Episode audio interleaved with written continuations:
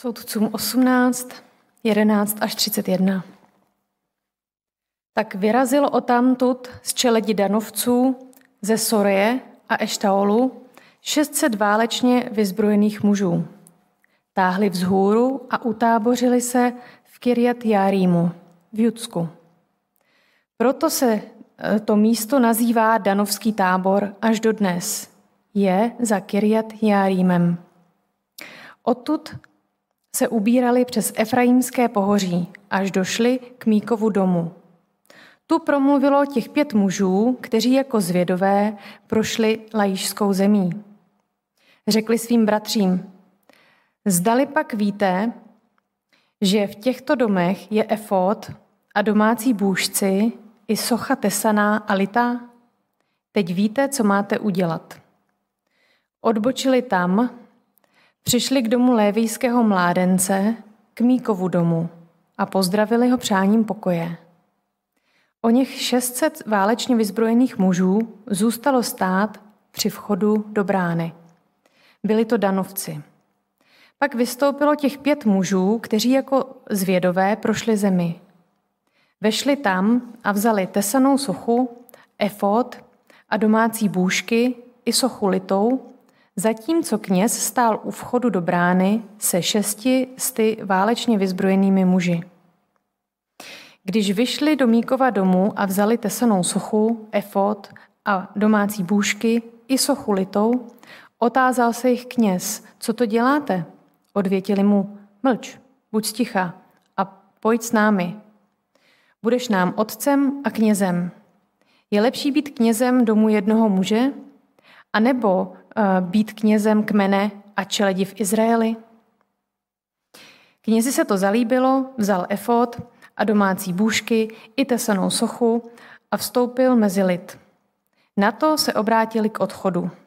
Děti, dobytek i cený majetek umístili dopředu. Byli už eh, daleko od Míkova domu, když byli přivoláni muži z domů, které stály při domě Míkově. Dohonili danovce a volali na ně. Přiměli je k tomu, že se otočili a otázali se Míky. Co ti je, že jsi je přivolal? Odpověděl, vzali jste mi bohy, které jsem si udělal, i kněze a odtáhli jste. Co mi ještě zbývá? A to se mě ptáte, co ti je? Danovci jej okřikli. Ať už, ať už za námi není slyšet tvůj hlas, jinak se na vás vrhnou rozhořčení muži a budeš smeten i se svým domem. Potom danovci pokračovali v cestě.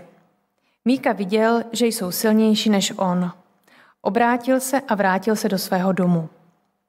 Když tedy vzali, co si dal Míka udělat, i kněze, kterého měl, přitáhli na lajíš, na klidný a bezstarostný lid. Pobili je ostřím meče a město vypálili. Nebyl nikdo, kdo by je vysvobodil protože město bylo daleko od Sidonu a s nikým neměli žádnou dohodu. Leželo v dolině, u Bet Rechobu. Danovci pak město opět vystavili a osídlili. Pojmenovali město Dan, podle jména svého praotce Dana, který se narodil Izraelovi. Původně se ovšem jmenovalo Lajíš. Danovci si tam postavili tu tesanou sochu a Jonatan, syn Geršoma, syna Mojžíšova, i jeho potomci byli kněžími kmene Danovců až do dne, kdy byli ze země vysídleni. Míkovu tesanou sochu, kterou si dal udělat, tam měli umístěnou po celou dobu, kdy byl dům boží v Šílu. Pane Bože, já ti tak děkuji za písmo, za každé slovo, za každou tečku. Děkuji ti tak za to, že v Biblii nemáme jenom ty pozbudivé příběhy nebo ty napomínající, ale tak ti děkuju za to, že ty, pane, nám nezastíráš ani eh, to, kdy eh, jako tvůj lid, jako ehm, tvoji, tvoji synové, tvoje dcery selháváme. A tak ti děkuju za to, že i z toho se tak můžeme poučit. A tak já ti moc děkuju za zdravé učení v našem sboru. A tak chci vyprošovat spolu s ostatními by si tak vedl ústa bratra kazatele a zmocňoval ho k tomu, aby nám tak předal, co máme slyšet a co si máme odnést z tohoto textu a přenést do našich životů jako ponaučení. Amen. Život zaslíbené zemi a s ním druhá část té 18. kapitoly, která nám o tomto životě božího lidu opět podává zprávu. Dopředu vám řeknu, že bych raději, kdyby nám podávala jiné zprávy, než ty, které jsme si právě četli, protože, jak jste jistě eh, sami viděli, nejsou moc povzbudivé. Ano, jsou v životě člověka zprávy, které eh, slyšíme rádi, pak jsou takové, které bychom raději nikdy neslyšeli. Jsou zprávy, které nám přináší radost, pak jsou takové, které do našich srdcí přináší smutek, trápení, někdy nás uvádí do pokušení a tak dále. Jestli si vzpomenete na poštola Pavla, on nejednou musel ve svých dopisech psát slova typu děkuji svému Bohu a stále na tebe pamatuji ve svých modlitbách, když slyším o tvé víře v Pána Ježíše, o tvé lásce ke všem bratřím, Píše to konkrétně Filemonovi v prvé kapitole. Určitě ho ty zprávy těšily a tak říká, že Pánu Bohu děkuje a stále pamatuje v modlitbách na něj, když slyší o tom, jak pevný je ve víře. Ale stejně tak eh, musel psát do Korintu 11. kapitole v 1. Korinským. Předně slyším, že jsou mezi vámi roztržky, když se v církvi zhromažďujete a jsem tomu nakloněn věřit. Ano, to byly zprávy, které ho zarmucovaly a myslím, že to mu asi jinak nebude na tomhle světě. Eh, budu, budeme stále v eh, tváři v tvář eh, těm starostem a bolestem a na druhou stranu jsou tu, jak víte, i ty krásné. Nebudu se vás ptát, které slyšíte raději, protože beru to podle sebe. Když slyšíme povzbudivé zprávy, tak máme radost. Ale to, co si musíme uvědomit, razí moje, je, že nejednou jsme to i my, kdo se podílí na vytváření těch zpráv. Je pravda, že někdy slyšíme smutné, ty nás zarmucují, pak slyšíme radostné, ty nás těší, ale jak jistě víte, nejednou jsme to my, kdo se podílí na tom, co uslyší ti druzí.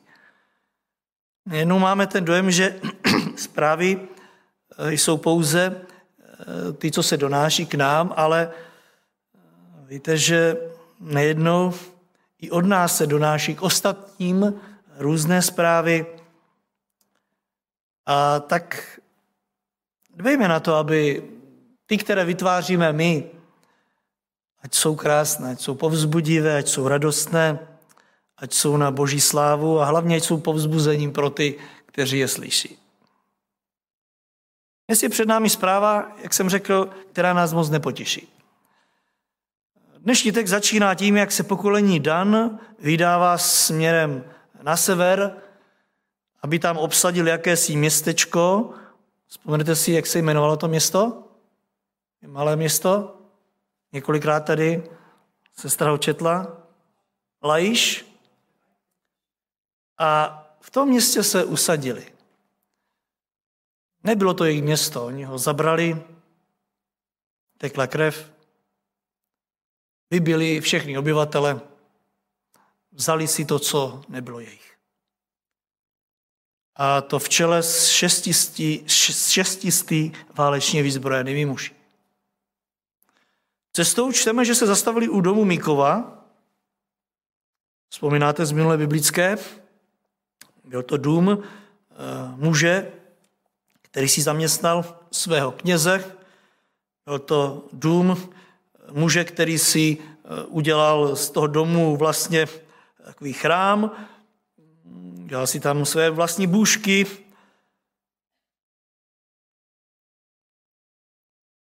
Zastaví se v tomto domu a navíc si vzali všechny ty bušky, Vzali si i toho kněze sebou a usadili se v tom městě, který vybili. A jako tečka je nám řečeno, že si tam postavili i sochu a nahradili si tak tím boží dům, který v té době stál v Šílu. Chcete smutnější zprávu? Připomínám, že se týkala božího lidu. Nebyli to žádní, eh, můžeme říct dnes, ateisté. Byli to lidé, které si Bůh doslova vypiplal, ochránil v egyptském otroctví, přivedl až do zaslíbené země, eh, rozdal jim eh, území.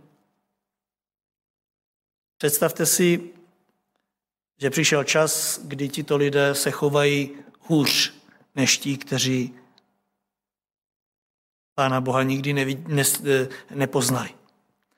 A tak pojďme dnes večer, dovolte mi, abych se u několika takových jednotlivých tragických prvků, které tady zazněly, abychom se spolu u nich pozastavili.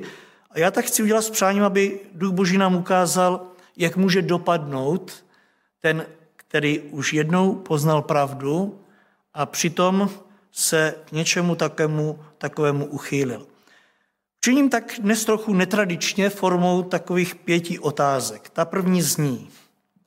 Měli danovci nárok na město Lajš?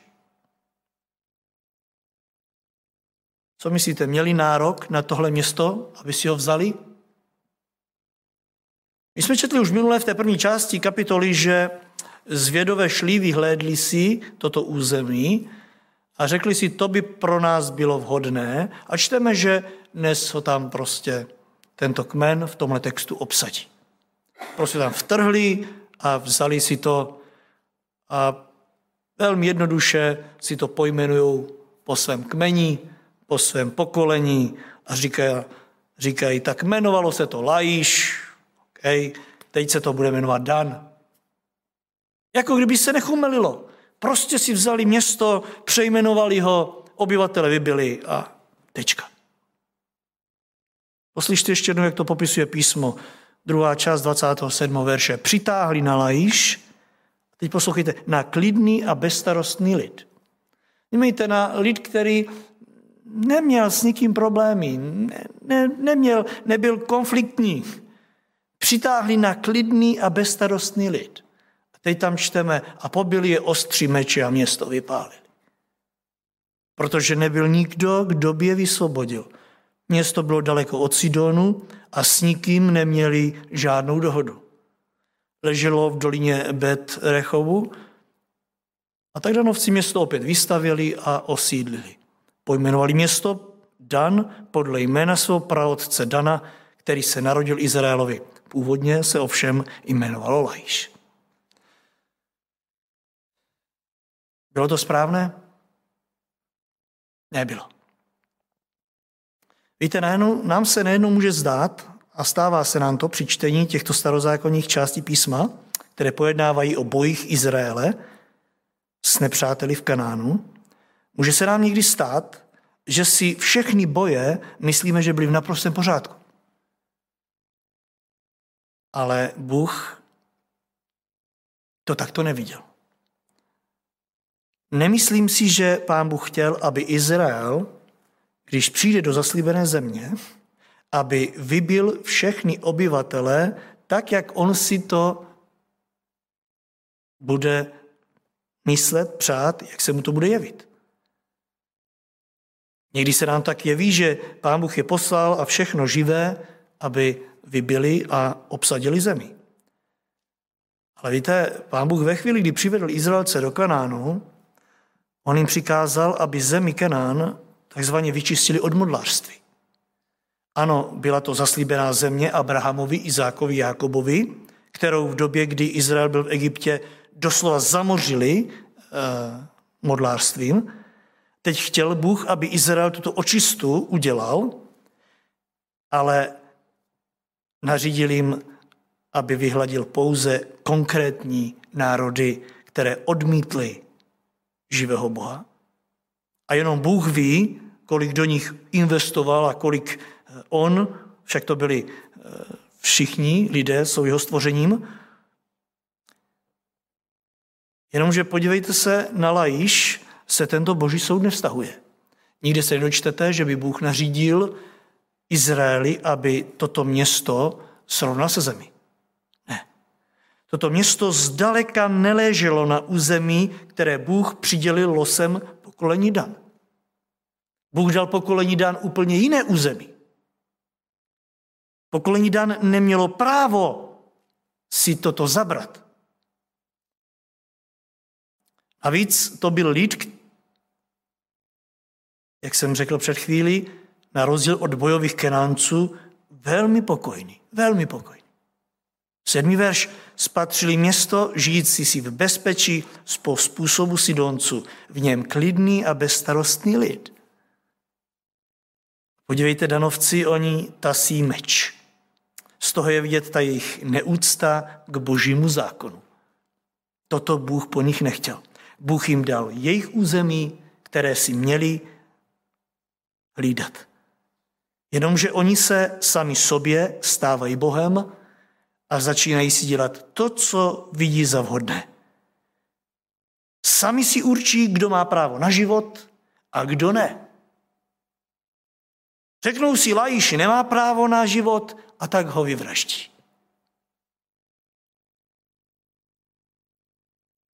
Ale pán Bůh toto nechtěl. Lid boží, danovci, zneužijí svou pravomoc a stanou se horšími než pohanské národy. Je to vůbec možné, aby věřící člověk se stal horším než ten, kdo Boha nepoznal? Jak vidíte, vzdálí se člověk od Boha, stává se horším. Nemyslím teď, že my po způsobu těchto lidí někoho budeme vraždit. Ale musíme se ptát, jsme citliví na práva ostatních? Víme, že naše svoboda by měla končit tam, kde začíná či svoboda? Těch druhých. Ano, moje svoboda musí končit tam, kde začíná vaše svoboda. Jinak si jeden druhého znovu zotročíme. Ptejme se, nenárokujeme si to, co by nám Bůh nikdy nedal? Spokojíme se s tím, co nám Bůh dal? Spokojíme se s naším uh, územím, mohli to tak říct? Víte, je smutné, kolik nepravostí se napáchalo ve jménu Boha během historie. Všichni se zaštiťovali Bohem. Jak jistě víte, pro svět církev právě v tomto velmi ztratila a tratí. Předhazují nám lidé, podívejte, co ve jménu Boha se stalo tam a onde a děje se dodnes. A my si musíme přiznat, nejsme vůči tomu imunní ani v těchto dnech. Ďábel si přeje, abych se povyšoval nad vás a přeje si, aby vy jste se povyšovali nade mě. Přeje si, abychom se my povyšovali nad druhé věřící. Přeje si, aby naše církev se povyšovala nad jiné církve a mohli bychom pokračovat. Nemáme k tomu vůbec daleko. Někdy si uzurpujeme právo na, pravdu, právo na pravdu a, a e, ostatními pohrdáme, možná jenom v srdci. Moc prosím, buďme velmi opatrní v této době. Protože to nejsme my, kdo určuje, kdo má a nemá právo na život. Pán přijde a on sklidí a, a on rozhodne. My se držme pravdy tak, jak jsme ji poznali, jak jsme ji přijali. A taky na místě, které nám Bůh přidělil do dědictví. Buďme po vzoru apoštola eh, Pavla spokojení s tím, co máme. Víte, co je v tomto jednání danovců zajímavé? Mně tady vyvstávají dvě až ironické věci. Ta první, danovci tuto chybu neudělali poprvé. Jestliže řekneme, že to byla chyba, oni ji neudělali poprvé. Však se podívejte na to, co udělali v době, kdy přišli o území, které jim vylosoval Jozue. Když hospodin eh, eh, Jozua pověřil, aby rozlosoval jednotlivá území pro 12 pokolení Izraele, tak čteme u Jozue 1948. Vytáhli proto do boje s Lešemem, je tady míněn pokolení Dan, míněno pokolení Dan, vytáhli do boje s Lešemem a dobili jej.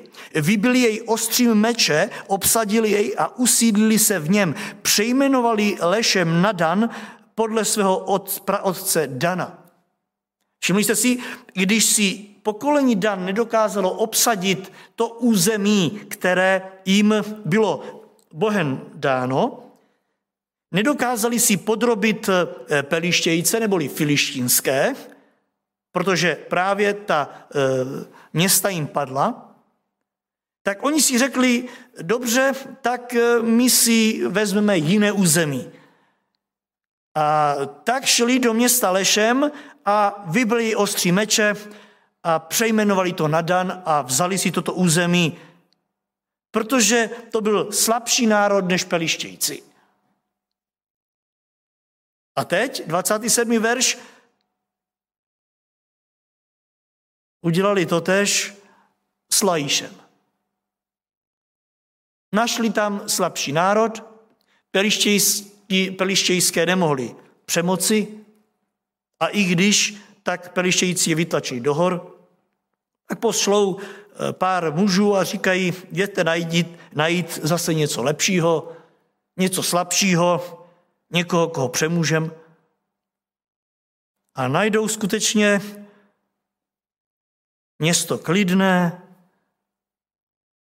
město daleko od ostatních a hlavně město, které, které nemá s nikým smlouvu.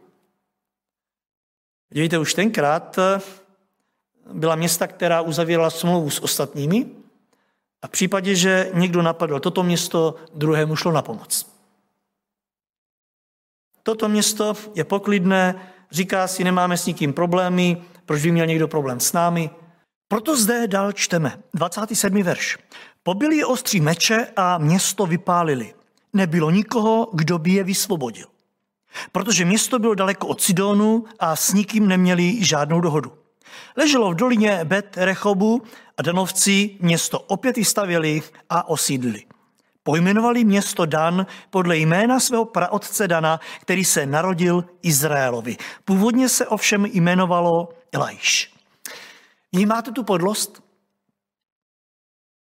Druhá ironická věc je ta, že oni si vybití tohoto města ospravedlnili tím, že přece to je pohanské město, které kvůli modlářství vůči hospodinu mohou zničit, ale ve skutečnosti nejsou o nic lepší než oni.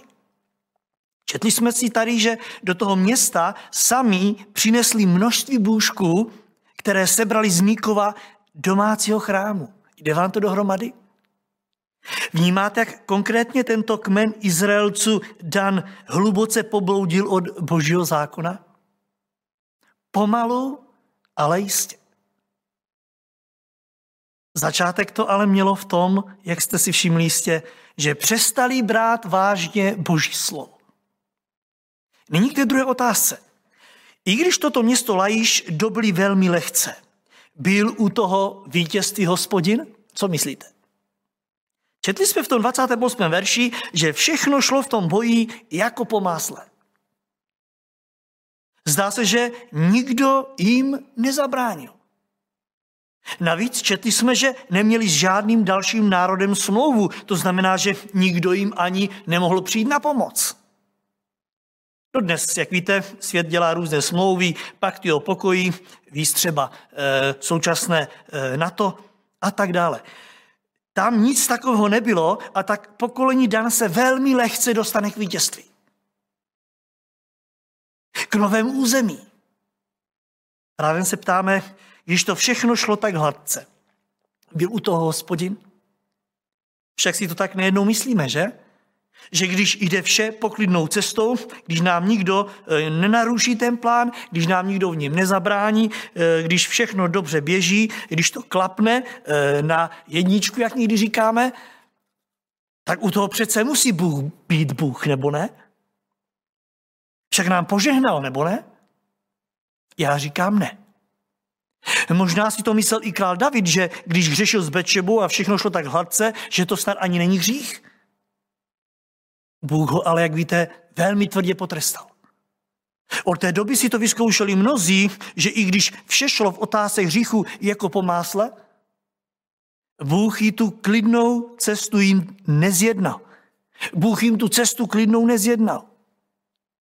Stejně tak danovci. Bůh jim toto právo nedal. Ani jim v tom nepomáhal. že dodnes si mnozí eh, lidé ospravedlňují své činy poukazem na svůj vnější úspěch. I nejeden křesťan někdy si myslí, že klidný život bez utrpení, eh, když má peníze, dobré zaměstnání, snad i bydlení, že to musí být nutně znak božího požehnání. A je jedno, jak k tomu přijde. Říkáme si nejednou po vzoru těchto danovců z 9. verše, z hůru vytáhneme proti ním. Viděli jste tu zemi, je velmi dobrá, vy otálíte. Nerozpakujte se tam vtrhnout a tu zemi obsadit. Proč? Protože kněz říkal, hospodin bude bdít nad vaší cestou. Pravda ale, jak víte, byla jiná. Nikdy nesmíme zapomenout na to, že ne toto je signál pro boží požehnání. Ne? Písmo nás nevá informovat, že nejednou právě zlo a pozemský úspěch jdou ruku v ruce. Nevždy to je ale známkou božího souhlasu. Žalmista v 73. žalmu v třetím verši jednou prohlásil, neboť jsem záviděl potřeštěncům, když jsem viděl své volně, jak poko- když jsem viděl své volné, jak pokojně si žijí. A dnes kolem sebe vidíme spoustu podobných případů. Bůh s nimi ale nesouhlasí. A tak nenechme se svést ani v této době tím, že si svým osobním úspěchem budeme poměřovat, nakolik se ta naše jednání a postoje srdce líbí Bohu. To by nebyla ta správná cesta. A je tu ta třetí otázka. Šlo těmto danovcům o uctívání Boha tím, že si vzali sebou bůžky? Četli jsme, že cestou do Lajíše, do té své nové země, se zastavili u, domu Míky, u, u domu Míky a sebrali mu všechny bůžky, které tam měl. Úplně všechny. 18. verš. Když vešli do Míkova domu, vzali tesanou sochu, efod a domácí bůžky i sochu litou. Proč? O co jim šlo? Tady si musíme všimnout dvou důležitých věcí. Za prvé danovcům v celé této kauze není možné upřít jejich hluboké povědomí o Bohu a taky o jeho důležitosti v jejich rodě. Prostě oni si neumí představit, že by se usadili na novém území a neměli po boku svého Boha. Prostě neumí si představit život bez Boha. Jenomže Bůh tam není. Už nikdo ho nezná takového, jaký je, ale je tam stále povědomí, že to bez Boha nejde. Něco tady uvnitř v životě člověka naznačuje, že chce to něco, něco, čeho se budou držet. Živý Bůh už tam není, několikrát jsme si řekli, že si dělali, co chtěli, a tak se silou domůžou těchto bůžků a jsou nadšení, že tam budou něco mít. Něco zbožného. Dokonce jsou připraveni tohoto míku, majitele těchto bůžků a jeho muže, který ho chránili, Představte si, oni jsou schopni, připraveni ho zabít v případě, že by jim to nedal. Čteme, že běží za nimi a oni mu otevřeně říkají 25. verš, okřikli jej, ať už za námi není slyšet tvůj hlas, jinak se na vás vrhnou rozhorčení muži a budeš smetený se vším domem. Myslovím nám, nesmíš vzít bůžky, protože my to v tom našem městě bez nich nedáme. Jo, že jsou to tvoje, no to přece nic neznamená, jsme tě sebrali. Podívejte, čeho jsou schopni. Silné pouto i toho pouhého prázdného náboženství. Pojďme se ptát, co dnes, kolik lidí tvrdí, že tež mají vztah s Bohem, že to bez Boha prostě nedají. Ale jaký to je Bůh? Tito lidé to bez Boha nemohli dát. Ale jaký to byl Bůh? Oni si nesou nějaké bušky, nějaké bušky, Něco z železa, z, ze dřeva. Nesou si sochy. Historie se v tomhle, jak víte, stále opakuje. Tito danovci věděli, jaký Bůh je. Věděli to od svých otců, určitě jim to táto vyprávěli. Teď už tento Bůh je vzdálen, oni ví, že musí něco uctívat, že musí něčemu věřit. A tak si vezmou takové bůžky, u kterých si sami řeknou, co a jak. Věděli určitě od svých eh, praotců, že ten Bůh živý vydal zákon. Jenomže ten zákon se jim nelíbí. A tak si sami udělají bušky a řekou, řeknou si, těmto bůžkům my budeme nařizovat, co chceme, ne oni nám. Protože ti bohy, bozi nemluvili. Ale zapomněli na to, že uctívání s podobením Boha není to tež jako uctívání Boha samotného. Přitom podívejte se na spoustu modlářství i v současném náboženství. Podívejte se, kolik lidí uctívá taky něco, ale živý Bůh v čele se svým slovem to prostě není. Prosím pána, ať nás od toho ochrání. Je to blíže, než si myslíme i každému z nás. Druhá důležitá věc. Danovcům v celé této kauze není možné upřít jejich duchovní takové sobecké plány. Velmi sobecké.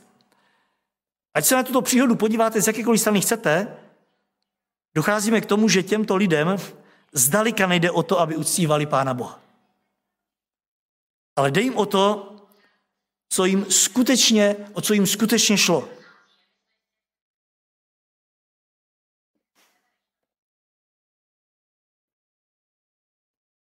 Byli na začátku života, na začátku cesty, na začátku nového města. A řekli si, Bůh se nám bude hodit, ale ne ten, který nám dal své slovo. Tak si tam donesou spoustu těch, kterým zasvětí svůj život. Podívejte se, kolik různých svědců je uctíváno takzvanými křesťany dnes. Lidmi, kteří je světí jen proto, že jsou patrony něčeho. Ať už horníků, vodáků.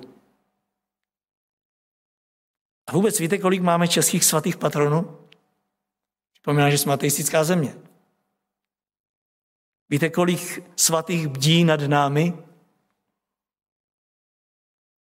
Všichni byste asi vyjmenovali svatou Václava, svatou Anešku, Barboru, svatého Martina, svatou Ludmilu. Ovšem jich mnohem víte. Znáte třeba někdo svatého Prokopa, nad kým bdí? Nebo svatou Vojtěcha, svatou Zdislavu? Co svatý Jan Nepomůk, svatý Jan Sarkander, svatý Radim, svatý Klement? Tomu byste nevěřili, kolik svatých bdí nad jednotlivými úseky života. Už víte, proč se v Rumunsku říká, že než přijdeš k Bohu, tak tě vohřížou svatí? Než tam dojdeš, tak si kostra. Protože jich před Bohem stojí obrovský počet. Mají za účel pouze ti vzít živého Boha, živou víru. Já jsem mi tady jmenoval umyslně, abychom si uvědomovali, že nežijeme daleko od danovců. Nežijeme daleko. Od danovců té doby jim nešlo o uctívání Boha, ale šlo jim pouze o to mít to u něho nějak pojištěné pro horší časy. Kdyby náhodou si neporadili, aby tam byl patron. Že kolik i současných lidí chodí do církve kvůli skutečnému uctívání? Kolik jich opravdu přichází, protože nemůžou jinak, než přijít a stát před svatým Bohem? Takový, jak jsou. Je spousta těch, kteří i dnes chodí do církve jenom, aby tam udělali čárku, aby, když už tak viděli ostatní, že tam jsou, jiní zase možná kvůli tomu, aby ze sebe měli lepší pocit. Když jste doma, nemáte z toho moc dobrý pocit, někdy zajdete do sboru a on se ten pocit vylepší. Víte, kolikrát je tam tolik věcí, které nemají s Bohem nic společného, tolik pocitu. Mnozí přichází, aby si udrželi přátelství a vázali nové. Já moc prosím, dejme si pozor, o co nám jde v případě živého Boha, kterému jsme dali své životy. O co nám jde? Danovci si donesou do lajiše Boha podle svých představ ze sobeckých důvodů. Čtvrtá otázka. Měli ti to lidé právo změnit místo uctívání? 29. verš říká, že pojmenovali město Dan podle jméno svého praoce Dana, který se narodil Izraelovi. Původně se jmenovalo jméno Lajiš to město. Danovci si tam postavili tu tesanou soku. Míkovou tesanou sochu, kterou si dali udělat, tam měli umístěnou po celou dobu, kdy byl dům boží v Šílu. Podívejte, dům boží v Šílu stojí, tam se konají bohoslužby. Pokolení Dan si postaví svoji sochu do svého města. To v pořádku? Víte, v lidských očích možná ano, však od Šíla, po tom, co se přestěhovali, byli vzdáleni minimálně tak 120 kilometrů. Neměli auta, co tedy měli dělat, jak měli dojíždět, docházet takovou dálku. Tak si to říkáme i my někdy. Co jsem měl dělat? Mně nezbývalo nic jiného, než proto jsem také dopadl. Ale my si musíme ptát, proč si se přestěhoval z území, které ti Bůh dal. Víte, když Bůh rozdělil jednotlivé, eh, pro jednotlivé národy to území, tak ta města, kde byl hospodin, kde se měli scházet s hospodinem, kde byli eh, i tito eh, levité, ty byly tak rozmístěny, aby to nikdo neměl příliš daleko. Každý to měl tak stejně. Tito lidé se odstěhují úplně jinam, dobudou jiný národ, Teď si říkají, no ale co máme mi dělat? My si musíme udělat tady svýho buška. My nemůžeme chodit za vámi, máme to daleko. Otázka zní, proč si odešel od svých bratrů, proč si se vzdálil? My se musíme ptát, chceme ještě šílo? Vyhovuje nám ještě to centrum, kde Bůh po nás chce jasné slovo, kde po nás chce jasný křesťanský život, nebo se nám líbí se mírně vzdálit a udělat si něco podle sebe?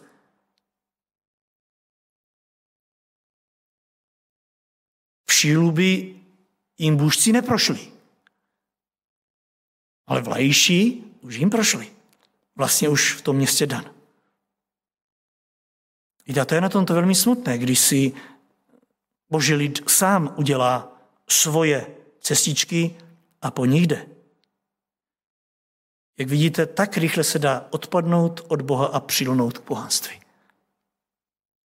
Od obsazení Kránu uplynulo zhruba, počítáme dobře, asi tak 300 let. A modlářství původních obyvatel, které měli vymítit, nejenom, že není vymíceno, ale Izraelci se s ním ve velkém stotožnili a přijali ho. Proto hospodin nechtěl, aby tam to modlářství zůstalo věděl, že to takto dopadne. Tak se ptejme, není někde v našich koutku srdcí takové pošilhávání po tom, co je kolem? Jak vidíte, začíná to takovými neškodnými zvyky světa. A pak hodnoty, postoje a praktika života, praktiky života velmi rychle jdou z kopce. Porovnávejme si to stále s pravdou Božího slova. Jinak nebudeme vidět co je pravice, co je levice, co je světlo, co je tma. Jenom na základě písma uvidíme, kde jsme, kde bychom být podle pána měli. A poslední otázka, kterou chci končit.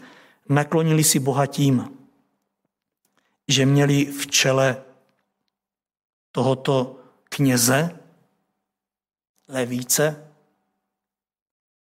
Bible tady zmiňuje takovou velmi zvláštní věc, 30. verš. Do téhle chvíle stále říká, že to byl lévěc, ani ho nejmenuje. Nějaký lévěc si hledal místo a tak ho zaměstnali tito. Pak národ mu nabídne, nechceš dělat u nás? Jemu se to velmi zalíbí a řekne si to jasně, tak že jo, když budu knězem jednoho člověka, nebo budu knězem celého národa. A tak přejde. Ale tady Bible prozrazuje, že Danovci si tam postavili tesanou sochu a Jonatán tady prozrazuje jméno, syn Geršoma, syna Mojžíšova.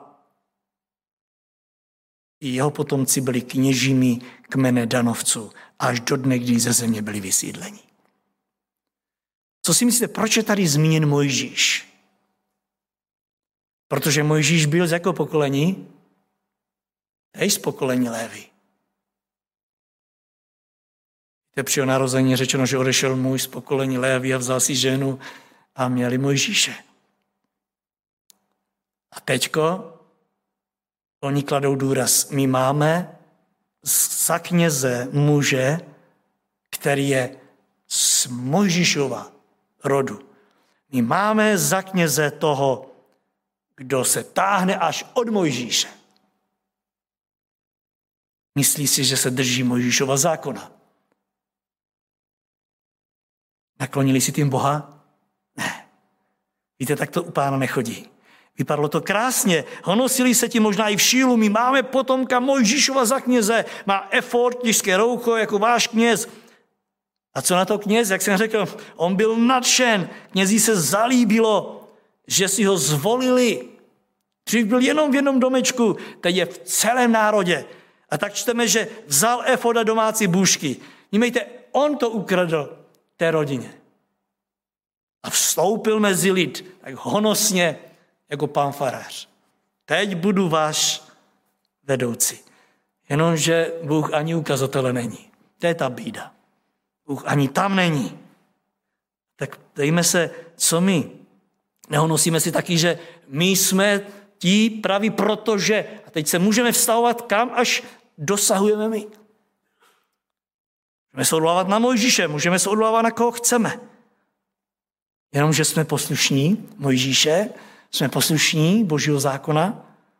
Víte, že on prorokoval v 5. Mojžíšově 18. kapitole 15. verši Hospodin tvůj Bůh ti povolá z tvého středu z tvých bratří proroka, jako jsem já. A teď říká, a jeho budete poslouchat. A koho myslel Mojžíš tenkrát? Ježíše Krista. Ty to ale řekli, nám stačí tento, ten pochází z Mojžíše. Posloucháme Krista? Nebo jsme důkazem toho, co tehdejší boží lid. Čteme, každý si dělal, co sám viděl za dobré. Zaštiťovali si to knězem, zaštiťovali si to bůžky, zaštiťovali si to vším možným. Ale neplnili boží vůli. Toto je velmi, velmi nebezpečné. Poslední závěrečná myšlenka. Poslouchejte, co se píše v 24. verši. Míka, ten muž, kterému odešel kněz a vzal mu i bušky, tak prohlásil. On je nepronásledoval, protože říká, to je zbytečné, je jich hodně, já nemám šanci zvítězit. A tak jim to nechal a vrátil se domů. Než odešel, tak odpověděl. Vzali jste mi bohy, které jsem si udělal, i kněze a odtáhli jste. A teď tam dává takovou kratičkou otázku. Kdo z vás si všiml, jaká to je? Vzali jste mi bohy, které jsem si udělali kněze a odtáhli jste. A pak si povzdechl a řekl, co mi ještě zbývá. Vzali jste mi bušky, vzali jste mi faráře, co mi zůstalo? Podívejte Míkovi, tomuto muži, po ztrátě bušku a toho kněze zůstala prázdná skořápka. Nic neměl. Nic. Když mu vzali sochu a vzali mu levitu, zůstal bez Boha. Jak smutné. Jak smutné. Poučíme se? Poučíme se tím, že to není o tom něčem, na co si sáhneme, že to není o lidech, ani kteří nám v tu chvíli káží. Je to o tom, koho jsme přijali do svých srdcí náš Pán a Spasitel, náš živý Bůh. Já bych si moc přál, aby na základě těchto myšlenek nás Duch Boží vedl dál podle potřeb každého jednoho z nás. A aby, až toto všechno pomíne a toto všechno odpadne, aby nám zůstal ten, kdo nám byl z Boží milosti dán vírou. Bůh ať vám požehná i trávení duchovní tohoto slova. Amen.